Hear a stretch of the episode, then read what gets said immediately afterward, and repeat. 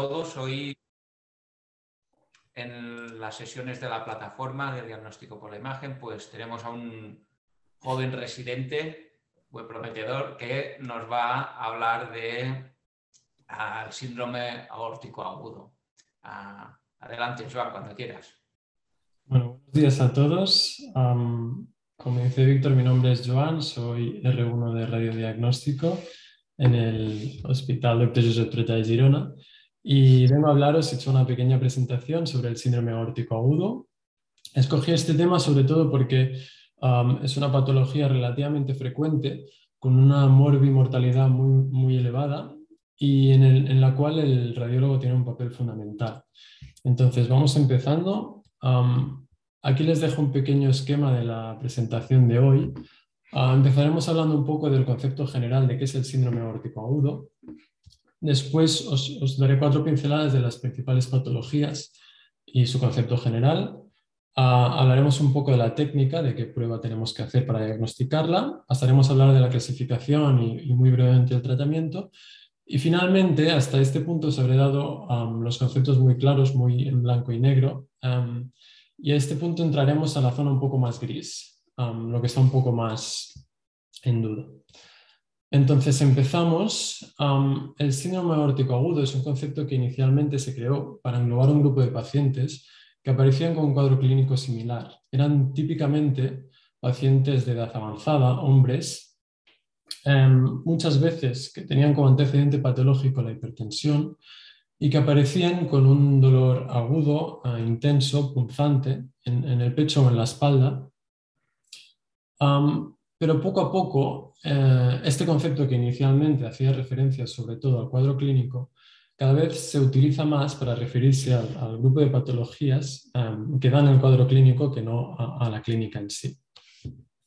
Estas patologías son principalmente tres, la disección aórtica, el hematoma intramural y la úlcera penetrante, aunque cada vez más los artículos que hablan del tema eh, incluyen otras patologías como sería la, ruptura de un aneurisma aórtico. Entonces, vamos a hablar un poco de cada una de estas patologías. empezaremos, bueno, esta es la aorta ascendente, si me permiten el dibujo. la aorta ascendente, bueno, la aorta en general tiene tres capas. Tiene una capa íntima, que es la capa más, más interna, y es en la que se producen las placas ateromatosas expandiéndola. Después tenemos la capa media, eh, que es la capa muscular, y finalmente tenemos la capa más externa, que es la capa ventricular. Entonces, si empezamos con la disección aórtica, la disección aórtica es más eh, típica en la aorta ascendente y es la más frecuente de las tres. Entonces, en esta lo que tenemos inicialmente es un defecto intimal. Se produce un defecto en esta capa más interna de la aorta que permite el paso de sangre a través de ella hacia el espesor de la capa media. la sangre en, el espesor de la capa media lo que empieza a hacer es disecarla, creando una segunda luz, o lo que se llama una luz falsa. Esta luz falsa puede ir progresando tanto anterógrada como retrógradamente por la pared del vaso con todas las consecuencias que esto conlleva para las ramas, las ramas secundarias de la aorta. Entonces, teóricamente, para hablar de disección de aorta tenemos que tener dos cosas. La primera, un defecto intimal que permita la entrada de la sangre al espesor de las capas. Y lo segundo, ah, una luz falsa, una luz donde veamos circulación de sangre fresca. Entonces, ahora os presentaré un pequeño caso que me cedió la doctora Laura Martos em, en una de sus guardias. El paciente en cuestión es un paciente que no es para nada el típico, es una mujer de 23 años que se presentó en un centro privado de nuestra ciudad con un dolor torácico intenso de, unos días de evolución que no mejoraba con la analgesia habitual. Entonces, en este centro privado se le hizo un ecocardio en que ya vieron indicios de síndrome aórtico agudo y se derivó a nuestro centro para realizarle el TAC. Entonces, esto es lo que vieron en el TAC. Aquí os he puesto una imagen de la salida de la aorta del corazón y aquí tenemos la aorta ascendente dilatada donde vemos eh, un flap intimal en el medio del vaso. como vemos, este flap intimal progresa incluso afectando el tronco brachiocefálico derecho.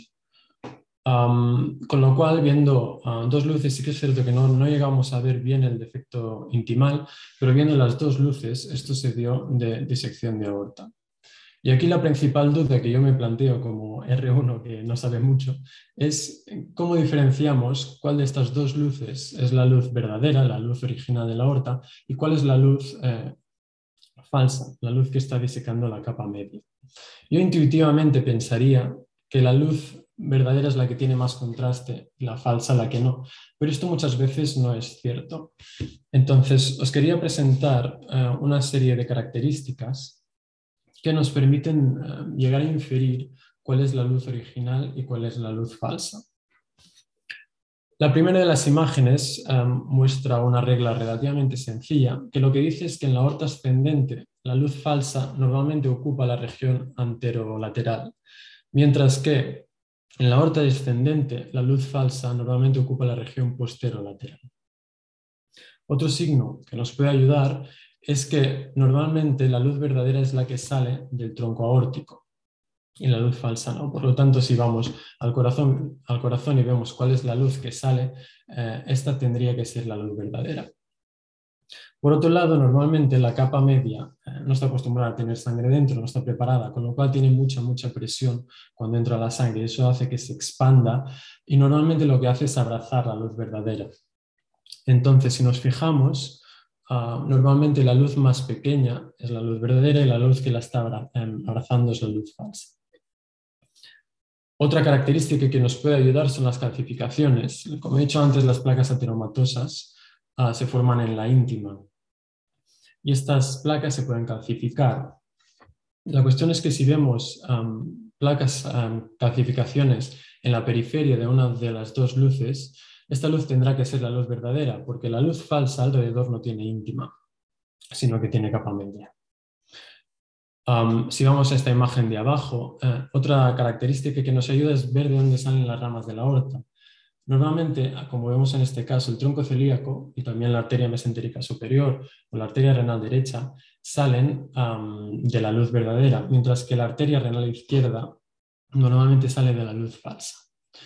Y finalmente, el, último signo del que os quería hablar es de lo que se llama el peak sign, que lo que dice es que en la transición eh, o en, el punto donde se toca la luz falsa con ah, el flap intimal, crea ángulos mucho más agudos que en el punto donde se toca la luz verdadera con el flap intimal.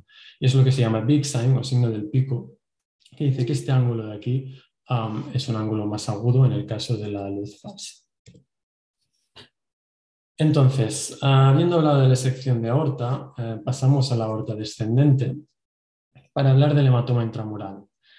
Porque esta patología normalmente se produce con más frecuencia en la aorta descendente. Y además em, es más típica de pacientes más ancianos.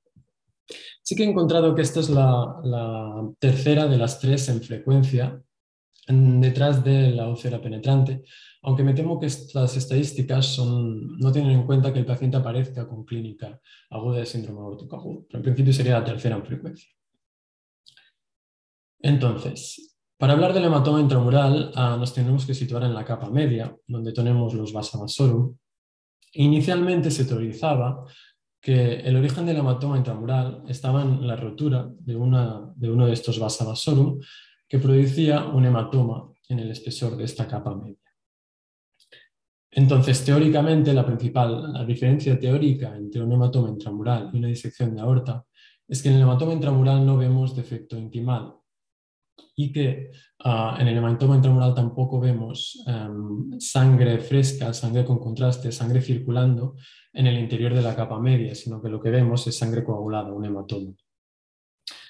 Entonces ya hablaremos un poco más adelante de esto, pero aunque inicialmente se teorizaba esta como la base fisiopatológica del hematoma intramural, cada vez más lo que se piensa es que el hematoma intramural no es más que parte del espectro de la disección aórtica y que probablemente un hematoma intramural no es más que una disección de aorta con un defecto intimal muy pequeño que no conseguimos ver y una luz falsa que está trombosada.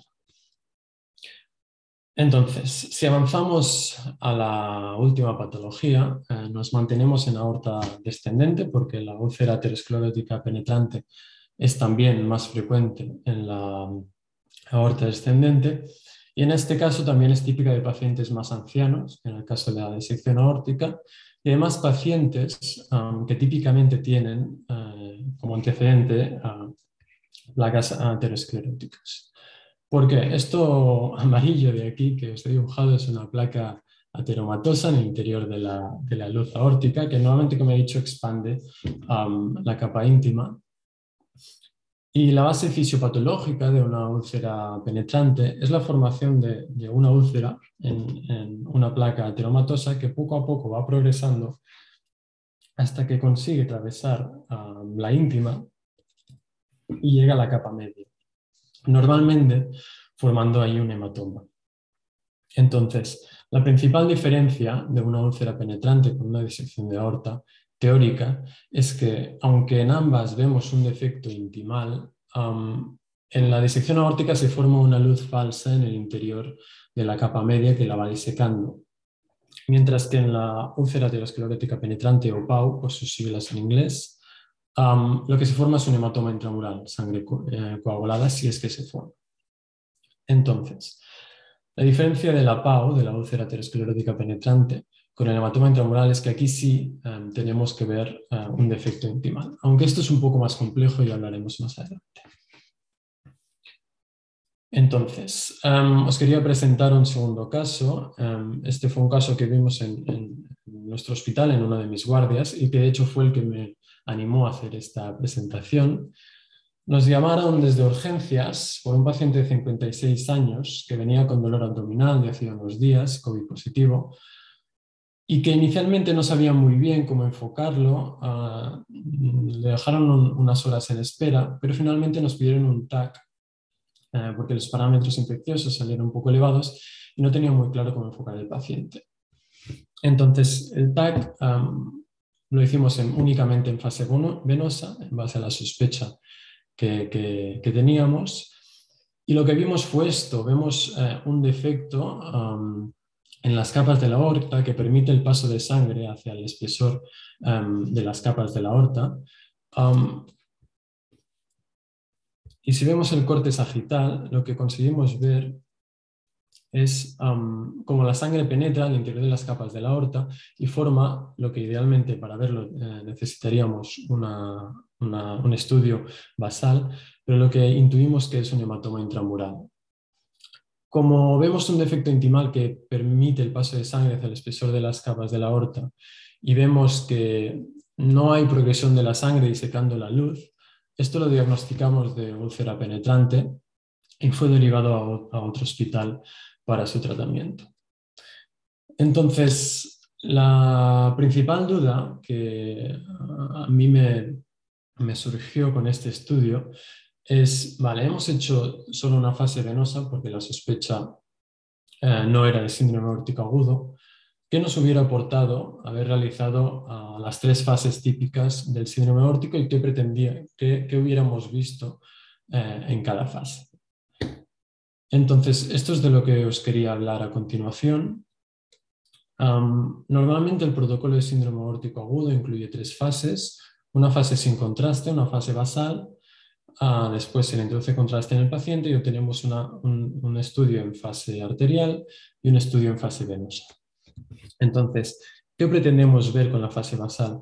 Normalmente las, la fase arterial y la fase venosa se obtiene desde cuello hasta fémures para obtener toda la longitud de la aorta.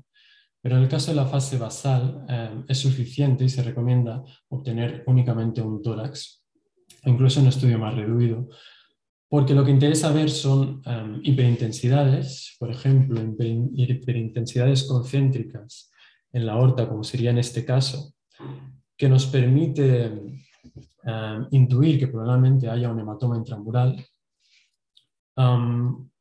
hiperintensidades, por ejemplo, en el líquido um, pericárdico, en el líquido pleural o en, la grasa em, mediastínica, que, nos indicaría que probablemente haya una rotura órtica.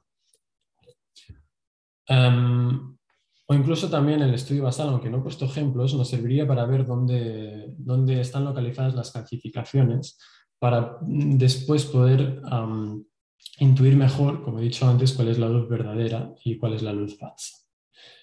Si avanzamos, em, el estudio arterial normalmente lo que nos sirve es básicamente para ver las características de la patología, dónde está afectando exactamente, por ejemplo, esta disección aórtica, em, qué ramas de la aorta está afectando, etc. Entonces, el estudio arterial sobre todo nos sirve para caracterizar la lesión en sí. como un pequeño apunte, eh, se recomienda normalmente obtener estos estudios con sincronización cardíaca. ¿Por qué? Esto nos permite lidiar con el artefacto de movimiento que muchas veces nos permitiría ver pequeños, pequeños defectos intimales o pequeños flaps intimales y de esta forma nos podemos asegurar que obtenemos una mejor imagen y poder diagnosticar mejor la patología. Entonces, finalmente obtenemos una fase venosa y el objetivo de la fase venosa principalmente es ver las consecuencias de esta disección. Por ejemplo, en este caso vemos um, cómo se ha producido un infarto renal y conociendo el caso, el infarto renal es secundario a una oclusión de la arteria renal izquierda por el flap intimal um, de, la disección de aorta, que era de lo que se trata en este caso. Entonces, si avanzamos un poco, ahora os quería hablar um, de cómo se clasifica esta patología y de cuál es el tratamiento muy brevemente era una duda que yo tenía también inicialmente. las tres patologías se pueden clasificar de la misma forma. Yo tenía muy claro que para la disección aórtica se utilizaba la clasificación de Stanford, pero no tenía tan claro que para las otras dos también se recomienda utilizar la misma clasificación. ¿No? La clasificación de Stanford es la más utilizada, que lo que nos dice básicamente es que siempre que veamos afectación de la aorta ascendente, tenemos que clasificar la patología como Stanford A. Y cuando no veamos afectación de la aorta ascendente, la calificaremos como Stanford B. La clasificación de Debaki es un poco más compleja, hace más referencia a dónde encontramos el defecto intimal y no voy a entrar en ella porque sobre todo lo que se recomienda es la clasificación de Stanford sí que me gustaría, bueno, primero de todo, el problema que tienen estas dos clasificaciones es que no especifican cómo calificamos esas afectaciones que afectan el arco aórtico sin afectar la aorta ascendente. Yo me acuerdo que en la carrera se nos decía que, siempre que veamos afectación del arco aórtico tenemos que clasificarlo como Stanford pero leyendo la literatura he visto que de hecho lo que se recomienda es que se califiquen, repito, a todas las afectaciones del arco aórtico sin afectar aorta ascendente, se califiquen como Stanford con afectación del arco aórtico. Entonces, esta diferenciación es muy relevante porque tiene un impacto directo en el tratamiento. He querido simplificarlo mucho, pero en resumen, siempre que em, hay afectación del arco em, de la aorta ascendente, el tratamiento inicial se calificará como estánfora y el tratamiento inicial es quirúrgico. Es mucho más agresivo porque tiene mucho más riesgo de complicaciones y de progresión. Mientras que cuando no hay afectación de la aorta ascendente y por lo tanto califiquemos como Stanford B, el tratamiento inicial es médico y puede demorarse, a no ser que haya criterios de mal pronóstico, criterios de, complicación, que entonces normalmente se procede al tratamiento eh, endovascular. Entonces, quería mencionar ah, esta clasificación que fue propuesta por la eh, Sociedad Americana de Cirugía Vascular y Cirugía Torácica, que si bien es cierto que ellos mismos eh, especifican que se recomienda clínicamente utilizar eh, seguir utilizando la Stanford A porque es más sencilla, em, proponen esta eh, clasificación más bien para fines de investigación, para em, clasificar mejor a los pacientes dentro de los estudios. Pero me pareció interesante la forma en cómo la plantean, porque realmente explica mucho mejor las características eh, de la lesión y las características que son relevantes para el tratamiento. Sencillamente que sepáis que, existe y dejo aquí la referencia para quien tenga interés que la pueda revisar. Vale, ya para ir terminando, hasta ahora os he dado los conceptos muy claros, muy separados entre sí. Vamos a hablar un poco de aquello que no está tan claro. Entonces, este es un esquema que, que, tenía, os he enseñado en una diapositiva previa, que básicamente muestra un poco cómo se ha contado esta patología hasta ahora, como si las tres principales afectaciones, la disección aórtica, el hematoma intramural y la úlcera penetrante o PAU, eh, fueran tres patologías estanco, sin ninguna relación entre ellas y con unas características muy diferenciadas. Pero realmente si queremos ser más fieles a la realidad eh, y quisiéramos hacer un esquema más fiel a la realidad, seguramente en lugar de esto tendría que ser algo más parecido a esto. Y de esto es lo que os quería hablar. ¿Por qué? Porque Em, como ya os he dicho, un hematoma intramural, aunque em, se ha teorizado hasta ahora que la fisiopatología era la rotura de unas vasa vasorum, como os he dicho antes, cada vez más se acepta que no es más que parte del, espectro de la disección aórtica, que probablemente es una disección de aorta con un defecto intimal que no vemos eh, y una luz falsa trombosa. Porque la úlcera penetrante muchas veces progresa a una disección aórtica, igual que el hematoma intramural puede progresar a una disección aórtica. Porque muchas veces cuando hay una úlcera penetrante, secundariamente se forma un hematoma intramural en el espesor de la capa media. Y porque en el contexto de una disección aórtica también podemos ver un hematoma intramural. Pero especialmente os quería enseñar esta diapositiva para hablar de la ulcer light projection y el eh, intramural blue pool, que son dos defectos que pueden aparecer en el contexto de un hematoma intramural y que pueden ser muy parecidos a una úlcera penetrante entonces, vamos a centrarnos un poco en este tema. Uh, la ulcer light projection son defectos que se producen en el contexto de hematoma intramural en que vemos pequeñas proyecciones de sangre hacia el espesor del hematoma intramural. El intramural blue pool se cree que se forman por la disrupción de vasos, de pequeños vasos ramas de la aorta, como serían, por ejemplo, las arterias intercostales, que con el contacto con el hematoma se rompen y crean pequeñas piscinas de sangre en el espesor del hematoma. Entonces, diferenciar el intramural blue pool del resto es relativamente sencillo y viene definido por el hecho de que la conexión con la luz de la aorta es muy estrecha y o casi no la vemos o es muy, muy finita. Donde es un poco más complejo es diferenciar un ulcer light projection de una PAU. ¿Por qué? Porque muchas veces ah, puedes llegar a dudar si inicialmente ah, tenías un hematoma intramural que tiene un defecto en forma de ulcer light projection o si lo que tenías inicialmente era una PAU, una úlcera penetrante que secundariamente ha hecho un hematoma intramural. Entonces, teóricamente, puedes diferenciar estas dos patologías con una serie de características, que son que en la PAU tú verás una luz ah, real mucho más irregular, con cambios ateroscleróticos.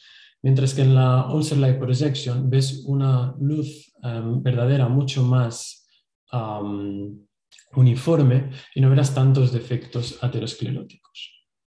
Si bien estas características teóricas están escritas, a la, práctica es mucho más difícil em, de diferenciar y de hecho muchos expertos y mucho más en el mundo asiático se tienden a utilizar estos dos conceptos como si fueran lo mismo. Y lo que creo que es más relevante um, de toda esta explicación es ser capaz de diferenciar um, lo que es un intramural blue pool de las otras dos. ¿Por qué? Porque el intramural blue pool um, tiende a resolverse y en principio no nos tiene que preocupar. Mientras que las otras dos es muy importante que queden reflejadas en el informe y es muy importante uh, hacerle llegar al, al cirujano vascular que existen porque se tiene que centrar en ellas para el tratamiento. Con lo cual, el mensaje que os quería dar es que, aunque hay, teóricamente se puede diferenciar entre la, una, entre la Light Projection y la PAU, a la práctica no acostumbra a ser tan fácil y aparte tampoco es muy relevante para el tratamiento. Y lo que se recomienda cada vez más es sencillamente diferenciar de cuando es un intramural blue pool, porque eso sí que no afecta al tratamiento. Y como digo, la forma de diferenciarlo es si tenemos un cuello muy estrecho con la luz de la aorta. Entonces, ya para terminar, quería enseñaros una pequeña diapositiva listado con lo que tiene que quedar plasmado en el informe, con lo que es más, más relevante dejar plasmado en el informe. Entonces es relativamente sencillo porque eh, en las tres se repiten muchos, eh, muchos de los ítems. En las tres es muy importante dejar reflejado la extensión de la lesión, eh, de qué parte a qué parte de la aorta va y dar la clasificación. En este caso la recomendada, como ya he comentado, es la Stanford. En las tres es recomendable dar una cierta, unas ciertas medidas de la afectación, como sería las medidas del defecto intimal en el caso de la sección aórtica y también su localización, como sería el grosor del hematoma en el caso del hematoma intramural y como sería la profundidad del saco y la amplitud del cuello del útero penetrante. En las tres también es muy importante decir si hay alguna de las otras asociadas. Si una úlcera penetrante asocia un hematoma intramural y su grosor, si un hematoma intramural asocia una úlcera penetrante o una úlcera light projection, como ya os he dicho y reitero, em, es más importante decir que existen y que existen estos defectos con un cuello ancho que no diferenciar teóricamente si es una o la otra. Y una disección aórtica, decir si se asocia un hematoma intramural o una úlcera penetrante. Y la tercera característica en la que las tres coinciden, que es importante reflejar en el informe, es dar el diámetro máximo eh, de la aorta afectada. Se recomienda sobre todo dar em, em, dos medidas ortogonales, más que no simplemente dar un solo diámetro, y si se da, se recomienda dar el diámetro menor. finalmente, la disección aórtica ah, tiene una serie de peculiaridades que también tenemos que dejar reflejadas, como por ejemplo son qué ramas secundarias de la aorta em, tienen origen en la luz verdadera y cuáles tienen origen en la luz falsa, dejar reflejado si vemos trombosis en la luz falsa, porque esto se asocia a un, mayor crecimiento de la aorta y a un pero pronóstico, y también dejar reflejadas las potenciales complicaciones que, veamos, sea en forma de eh, infartos de, de, órganos abdominales, como hemos visto en el infarto renal en el caso anterior, o sea en forma de posibles eh, o signos de rotura aórtica. Entonces, por mi parte, esto es todo. os dejo aquí la bibliografía por si alguien quiere consultarla. Y si hay alguna duda, alguna pregunta que pueda responder. Joan, muchísimas gracias. Lo has hecho súper bien. Gracias. Y no veo ninguna pregunta yo en el chat, pero como se me ha conectado tarde, no sé si Víctor había una pregunta antes. Mm, no. No, no ¿verdad? No hay preguntas de la audiencia. Yo, si acaso, si me permites, Caral, varios comentarios. Bueno, primero felicitarlo porque lo ha hecho muy bien. Es un tema complejo y además ha tenido la valentía de meterse en, en el, en el, en el tema, lo que genera más controversia, que es la fisiopatología del síndrome aórtico agudo y la interrelación que hay entre las diferentes presentaciones del síndrome aórtico agudo. En cuanto a la presentación, fantástico, nos ha ilustrado como los hallazgos de cada una de, las, patologías. ¿no? Quizá puntualizar que aunque ha sido, hablando primero aorta ascendente descendente, para cada una de las formas del síndrome aórtico agudo, puntualizar que se puede presentar en cualquier lugar, que no es que la, disección sea típica, aparezca siempre en la aorta ascendente o la descendente, sino que en cada sitio que tú has ido determinando, pero bueno, puntualizar esto y que es muy importante de cara al cirujano también decir si lo vemos dónde está la, disrupción intimal, dónde está roto y como ya has dicho, cuál es la verdadera falsa y la verdadera, la, la falsa y la verdadera luz, ¿no? Que la fase más arterial normalmente suele estar más contrastada la, la verdadera, pero la, la, fase venosa suele ser la, la, falsa luz la más contrastada porque acumula más contraste. ¿no? En cuanto a la técnica, ya has comentado que recomiendo lo del, de esto. Esto es el, el, el, gating, hacerlo con sincronización electrocardiográfica. Esto es un punto también que genera cierta controversia, ¿no? porque significa más, más radiación del paciente. Y no es imprescindible, aunque se recomienda, no es imprescindible hacerlo con gating. y con, los tags que vienen ahora, las nuevas generaciones de tags, seguramente se podrá hacer todo sin gating y quedará perfectamente la raíz aórtica, que es lo que comentabas que había problema. Y además, seguramente con, la tecnología espectral nos podremos ahorrar también la fase ah, sin contraste, ¿no? En cuanto a algún comentario que se me ocurre en cuanto a la interrelación está el tema complicado este de, mm, la fisiopatología y la relación que hay entre las diferentes formas de síndrome aórtico agudo. En esto es difícil y ni los más máximos expertos se ponen de acuerdo, ¿no? Que, ¿Cuál es la fisiopatología exacta? Yo creo que hay que diferenciarlo como tres cosas diferentes. Una cosa es la disección aórtica, la otra es el hematoma intramural y la otra es la úlcera penetrante.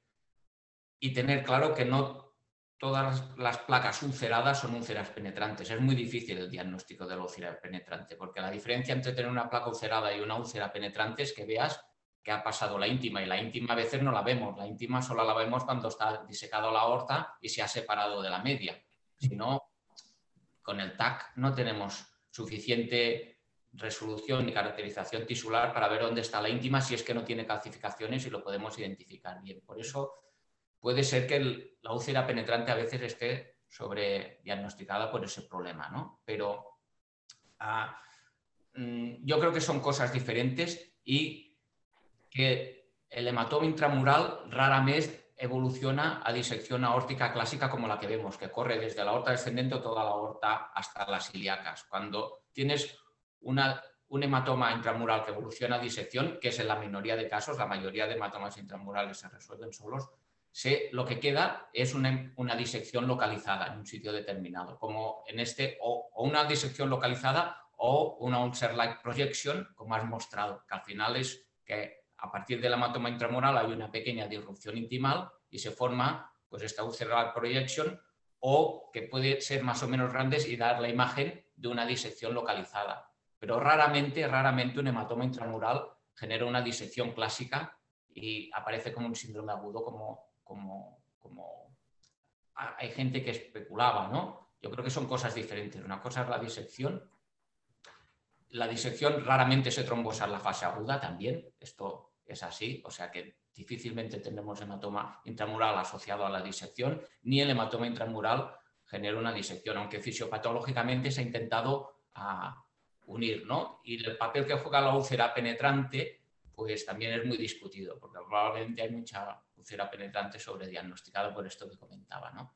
Y lo que sí es importante que has dicho es lo del manejo de la úlcera penetrante y la ulcer light projection. La ulcer light projection, si es en la fase aguda de un hematoma intramural, sí que es más es peligroso y hay que actuar.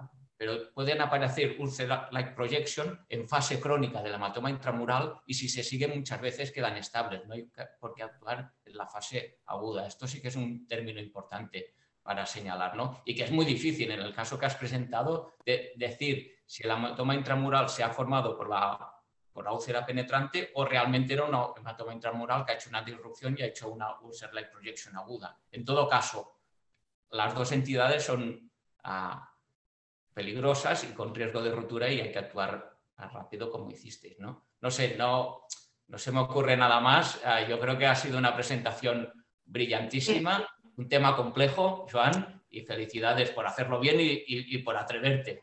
Gracias. Víctor en el chat, bueno, felicitan a Joan y Antonio Rubio le hace una pregunta. Bueno, dice que le ha encantado cómo has enfocado la presentación y la calidad de las diapositivas y dice que ante la dificultad de los informes en una guardia debe priorizarse dar una primera impresión rápida al clínico o se podría esperar a comentar el caso con los expertos de cardiotórax. Um, me atrevo a responderla, aunque mi conocimiento es limitado. Um, corrígeme si digo algo que no te parece correcto. A ver, yo creo que a efectos prácticos, sobre todo para el, radiólogo que no es especialista, y es lo que también he leído, realmente considerar las tres patologías como algo bastante diferenciado y sencillamente si tienes un caso delante, em, no entrar a divagar si podría ser una cosa o la otra y quedarte con las características principales y dar una primera impresión de lo que es importante, creo que, sí que se tiene que hacer y que tienes que darle al clínico una primera impresión de lo que es, sobre todo para saber cuánto se tiene que correr, si, hay afectación de la aorta ascendente, con lo cual es mucho más grave o no la hay, si hay algún indicio de que pueda estar complicado, como sea un derrame pericárdico o signos de rotura aórtica, o si hay alguna complicación más allá, como sería un infarto de, un órgano abdominal. Em, creo que esto sí que es relevante decirlo y decirlo rápido para que se avise al cirujano y después a lo mejor ya si a la hora de hacer el informe ya perder más tiempo mirando un poco más las características que os he comentado. No sé si estás de acuerdo conmigo. Correcto. Hay, cosas, no, hay cosas que sí o sí tienen que figurar en el informe ah, urgente y ya las han enseñado, ¿no? Sobre todo la extensión, la localización, cuál es la falsa luz, cuál es la verdadera y la afectación de las ramas viscerales y si hay hipoperfusión eh, eh, pues, visceral, abdominal o, torácica, ¿no? que, es menos frecuente. Pero ah, eso sí o sí tiene que salir en el informe, de si es una disección, que es lo que hay que actuar de urgencia. Para tranquilizarnos, lo que sí que hay que comentar es que el hematoma intramural, aunque sea tipo A, está en discusión si hay que operarlo en urgencias. Incluso hay gente que considera que no hay que operarlo si hay factores de riesgo para la cirugía, porque se suele resolver a veces solo. El hematoma intramural, ¿eh? aunque sea tipo A. Otra cosa es la disección aórtica, que la disección sí. Y por eso lo que nos debe preocupar más es si está disecado o no, si vemos las dos luces y si afecta a la aorta descendente y la extensión a las ramas, donde está el flap intimal, donde está la, la, disrupción de la íntima y separar las dos luces. Pero es que esto eh, tiene que estar sí o sí en el informe y lo puede hacer cualquiera. Que si después entramos en la discusión de si es un hematoma y todo. Esto sí que se puede hacer al día siguiente, pero si vemos el hematoma, la actuación no es tan urgente. Es, solo si hay, la disección, como ha comentado Joan. ¿eh? No sé si, si, queda un poco claro. Un poco. Sí, perfecto, Víctor. Bueno, pues no, no hay más preguntas en el chat. Ha quedado todo claro. Gran presentación, Joan. Felicidades. Ok, pues sin más, uh, Keral, despedimos ya la, la sesión. La cerramos hasta mañana, que había una nueva sesión que estáis todos invitados. Hasta mañana. Adiós. Mañana.